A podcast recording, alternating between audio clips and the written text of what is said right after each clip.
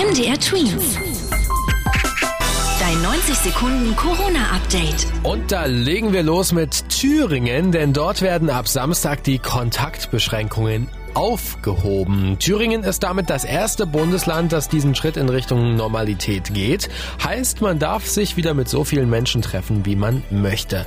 Statt einer Regel gibt es jetzt nur noch die Empfehlung, sich nur in kleinen Gruppen zu treffen. Die Maskenpflicht in Geschäften, Bussen und Bahnen soll aber bleiben.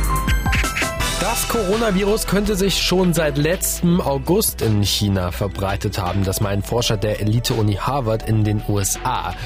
Die haben unter anderem ausgewertet, wie oft die Menschen in China nach Covid-19-Symptomen im Internet gesucht haben, wie Husten zum Beispiel. Dazu haben sie Satellitenbilder ausgewertet und geschaut, wie viele Menschen in die Krankenhäuser gefahren sind. Und die Zahlen sind jeweils seit August gestiegen. Inwieweit das mit Corona zu tun hat, ist zwar fraglich, die Forscher meinen aber, das passt auch zu den anderen Studien, die schon gemacht wurden.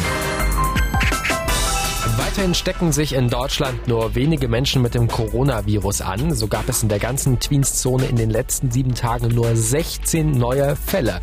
Das heißt auch, dass sich im Moment mehr Menschen von einer Covid-19-Erkrankung erholen, als dass sie sich neu infizieren. In ganz Deutschland werden gerade noch 5800 akute Corona-Erkrankungen gezählt. MDR Tweens. Dein 90 Sekunden Corona-Update.